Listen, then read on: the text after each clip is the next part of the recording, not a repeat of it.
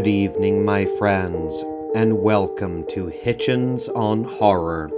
I am your host, Josh Hitchens, and welcome to 12 Nights of Terror, where we explore the very best in holiday fear. This is night number 10 Rare Exports A Christmas Tale.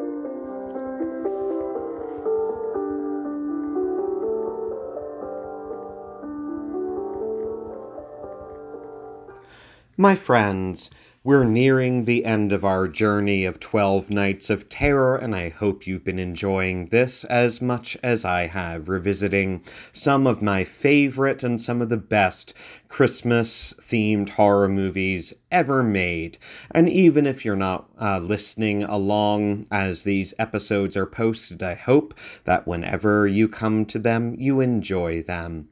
So, as I am recording this, it is December 23rd, 2021, also known as Christmas Eve Eve.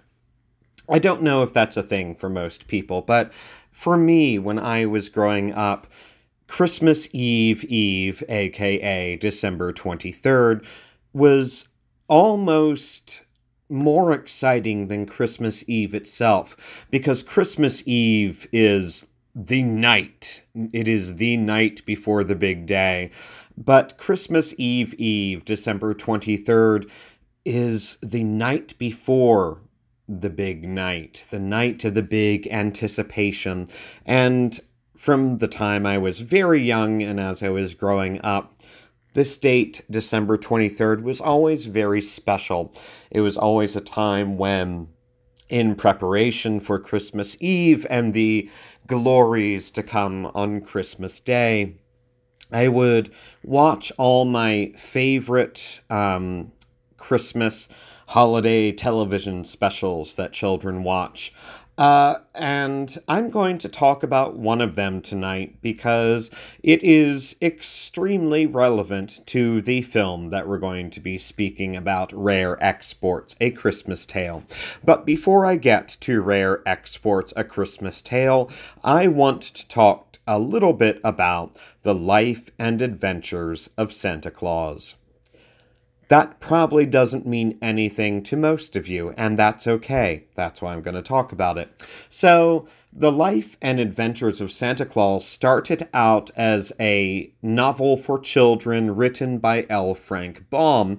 And of course, L. Frank Baum is most famous, justifiably so, for being the author of The Wonderful Wizard of Oz and all the multitude of Oz books that L. Frank Baum wrote in the subsequent success of The Wonderful Wizard of Oz. But another book that L. Frank Baum wrote was The Life and Adventures of Santa Claus. And it's a great book to read. I highly recommend it. But what I recommend even more highly than the original book is the 1980s adaptation of the life and adventures of Santa Claus by Rankin Bass.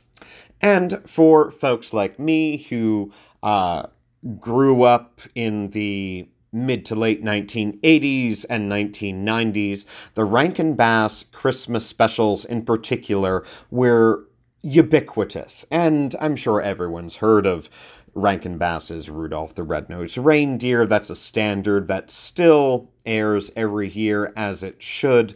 Um, and also The Year Without a Santa Claus, many, many, many others. Um, and some of Rankin Bass's output is great, some of it is kind of shitty. Um, Rankin Bass also made a venture into Halloween programming with their 1960s movie Mad Monster Party, which I covered in the 62 horror movie series. If you've never seen Mad Monster Party, check it out.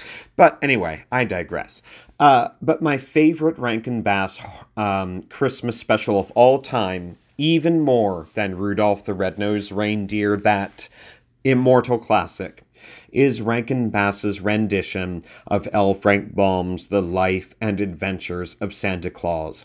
Because basically, what The Life and Adventures of Santa Claus is, it's a reimagining of how the person that we know as Santa Claus, that mythic, iconic figure, came to be, and the way that L. Frank Baum envisioned it in his book, and the way that the Rankin Bass 1980s Christmas uh, stop motion Christmas special gets so right, is that it gives Santa Claus uh, his roots in pagan myth and magic. Um, in ways that are so fascinating because the figure that is known as Santa Claus is present in so many different cultures pretty much all over the world, going back hundreds and in some cases thousands of years. And so the life and adventures of Santa Claus, with its pagan roots, always uh, was really special to me as a kid. It is delightful. I highly recommend you check it out. It's not streaming anywhere, but if you type in the life and adventures of Santa Claus into uh, that Google and then select uh, the video tab within your search, you'll find a link to it. Please watch it. It's so great. And I mentioned that because the film that we're going to be talking about on this wonderful Christmas Eve Eve is Rare Exports, a Christmas Tale. Uh, now, this film was released in 2010 and it was uh, it's a Finnish movie made in Finland, and I think it's one probably the first Finnish film I've ever seen, which is hugely exciting. I love being exposed to new things because this film was new to me. Um, I had been aware of it sort of on my periphery, um, being such a connoisseur and fan of horror movies as I am, but uh, like several um, famous Christmas movies. It had been on my list for years, but I'd never gotten around to it. But uh, when I was preparing to do this 12 Nights of Terror series for my Hitchens on Horror podcast, I went to Facebook and I asked my friends, What are your favorite Christmas horror movies? and Rare Exports was the first film that folks commented about. I want to give a shout out to my dear friends Kyle Cassidy and Brian Ciano, who immediately, as soon as I posted that status, commented rare exports. And then I looked it up again, saw how really beloved this film is and how highly regarded it is. And I was like, all right, that's going on the list. We're watching it. Um, and I did, and I'm so glad I did, and you will be too. So, thank you, Kyle and Brian, for recommending Rare Exports. So, this is one of those movies where the title of the film is not going to make any sense to you until about the final minute of the movie. And it's brilliant for doing so. Don't really worry about why this film is called Rare Exports. Trust me, when you get to the end, you will understand, and the payoff is huge and wonderful, and oh, it's so great. So, this film was written and directed by Jalmari Helander uh, and stars in the primary leading role as a child, uh, Onni Tommila as Piatri uh, who is a young boy. And Rare Exports really starts off um, in two brilliant ways. Uh, the first thing that it does really successfully before its opening credits is that it builds anticipation about what is to come. And what's going on at the very beginning of Rare Exports is that in this place in Finland, there is this gigantic mountain, and there's an archeo- uh, archaeological expedition happening on this mountain. And this uh, British slash American, it's not super clear, but this British slash American dude is uh, very excited to excavate to the depths of this giant mountain. He's convinced that there is a great discovery buried here because he believes it is this mountain is actually an ancient burial mound concealing something incredible, something that he has wished for since he was a child. And surprise, surprise, it's Santa Claus, the real Santa Claus. Um, so uh, that is how this film begins, and what happens subsequently in the film is about what is exactly discovered at the bottom of this old mountain, what is buried within that ice. Um, and very quickly, early on in this film, Rare Export sets up its characters, uh, sets up the single father, um, who has a son. Um, Pietro is played by uh, Onni Tommila brilliantly. He carries this film at such a young age. I can't say enough how great his performance is. And very early on, Rare Export sets up that other classic Christmas movie equation. Not just Christmas horror movie, but Christmas movie um, period. In that there's the young child, who in this case is Pietra, who really does believe in Santa Claus still and is faithful to that belief. And then that older friend, just a couple years older, who's like, no, there's no Santa Claus, you're delusional. And the younger kid is, no, I believe in Santa, he's real, you'll see. I mean, that trope has been used countless times in so many films, but it is used extremely well here, um, and it, so well performed by everyone involved in this movie. Now, this movie was obviously filmed uh, in Finland, and it's very refreshing because the last two films that we talked about in our 12 Nights of Terror series, um, both Jack Frost um, and also 30 Days of Night, are movies with a lot of snow where the snow is not real at all. So, Rare Exports is a breath of fresh air in many ways, but also in the way that the the snow that you see in this environment, it is all real because Finland. It's fucking cold. Um, there's a scene very early in the movie where uh, young Pietra is running around uh, from the house to the slaughterhouse where his father works, uh, butchering pigs, like in his underwear and and boots and a t-shirt, and, and it's like, oh my god, aren't you cold? Uh, I worry for you.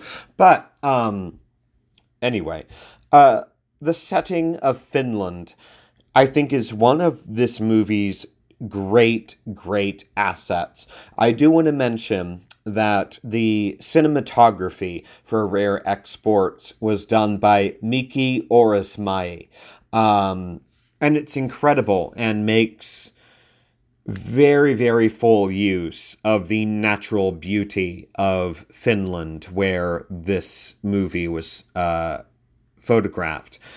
Uh, you just see these enormously tall, snowy mountains that seem to go up forever into the sky and then they the snowy tops of the mountains blend with the white clouds in the sky and then there are these hills and these deep valleys um, that people use their snowmobiles through, and these dark, uh, fro- huge frozen rivers. It's really a breathtakingly beautiful film to watch as well. Um, and I have to cite one of the early reviews of Rare Exports, which was by none other than Roger Ebert, screenwriter of my favorite movie of all time, Beyond the Valley of the Dolls, and I, as I mentioned in the previous episode, uh, and Roger Ebert gave this film three and a half out of four stars, and he said it was a this is a quote, a rather brilliant lump of coal for your stocking, an R rated Santa Claus origin story crossed with The Thing. And when he mentions the thing, uh, Roger Ebert is, of course, referencing the original The Thing from Another World in, from the 1950s, but what he's really talking about is the 1980s remake of The Thing, directed by John Carpenter. And if I do another 12 Nights of Terror for Christmas season 2022, The Thing will definitely be a movie that I talk about. Um, and I think that's a really accurate description of what this film is. Um, so, the main character of this movie, the child Pietra, who is played by Onni Tom- uh, Tommila, um, very early on, he is seen doing research into the ancient folklore of Santa Claus in Finland. And like we've talked about in several episodes before that deal with a murder Santa, um, of which there are many, uh, the Santa that uh, Pietri finds is a Santa of vengeance that sometimes kills animals and kills children, a Santa that sits on a throne of skulls. It goes back to the, that idea we've been talking about throughout this whole series of 12 Nights of Terror of horror movies weaponizing the idea of Santa Claus as a punisher, as a punisher of bad children, of bad adults. And Rare Exports is a movie that takes that idea in very interesting ways and presents Santa Claus in the world of this film as sort of a primeval destructive force which is super fascinating. Um, and one of the things that the main character, the child, uh, Piet, uh, Pietri, uh, discovers in his research is that Santa walks in the snow barefoot. And one of the early inciting incidents of rare exports when even the adults realize that there's something really going wrong about this archaeological dig explosion thing happening on the nearby mountain is that there are hundreds of reindeers that have been almost ritualistically slaughtered. And don't worry, this is not like a couple other movies we've watched where it's like, does the dog die? Do I get to see the cute animal execute it? I hope not. You don't. Um, you do see a bunch of reindeer carcasses bleeding in the snow, but uh, it's never gratuitous. Uh, don't worry about it. It's fine.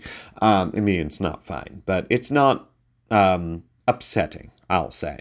Uh, but when the uh, when the little boy Pietri uh, lifts up one of the carcasses of these slaughtered reindeer, he finds a bare footprint, and then he says, he must have been hungry, which leads Pietri to think that the folks on the mountain have unleashed the real Santa Claus, this ancient Santa Claus of vengeance and terror.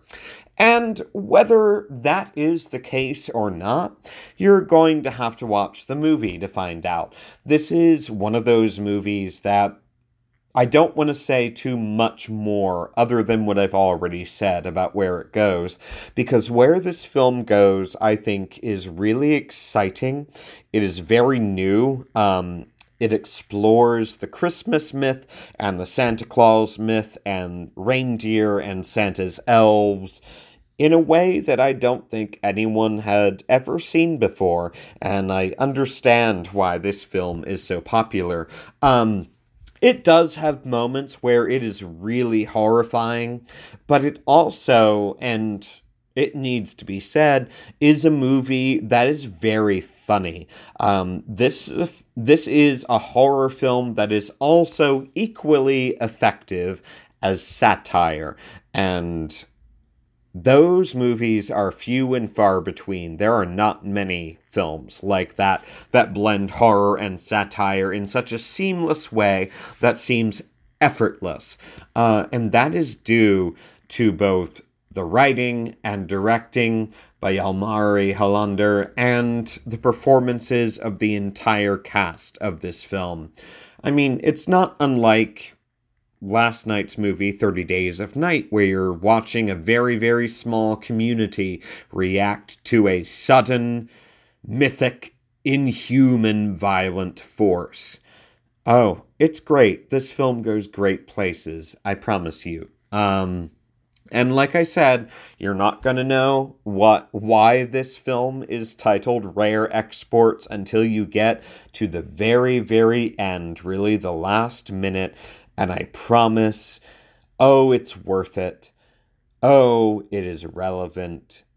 This is a great movie. Rare Exports, subtitled A Christmas Tale, is an exquisite addition to the Christmas horror movie canon, and I hope you check it out if you have not. Watch a Finnish horror comedy movie. I dare you. Uh, this film is available to watch on both the Shudder streaming service, of which I sing the praises of all the time, but uh, Rare Exports A Christmas Tale, is also available to watch for free on Tubi. T U B Y, um, which is, again, a free streaming service. It does have ads, but unlike so many other streaming services, Tubi actually seems to give a fuck where they put their ads, and they put their ads at natural breaks in the film. So you can watch a movie like Rare Exports on Tubi or many other movies or TV shows and have ads, but not have it hugely interrupt your experience. Um, very much like it was watching TV back in the old days. So, my friends, on this beautiful Christmas Eve Eve of December 23rd, 2021, enjoy Rare Exports A Christmas Tale. We've got two more episodes to go, my friends.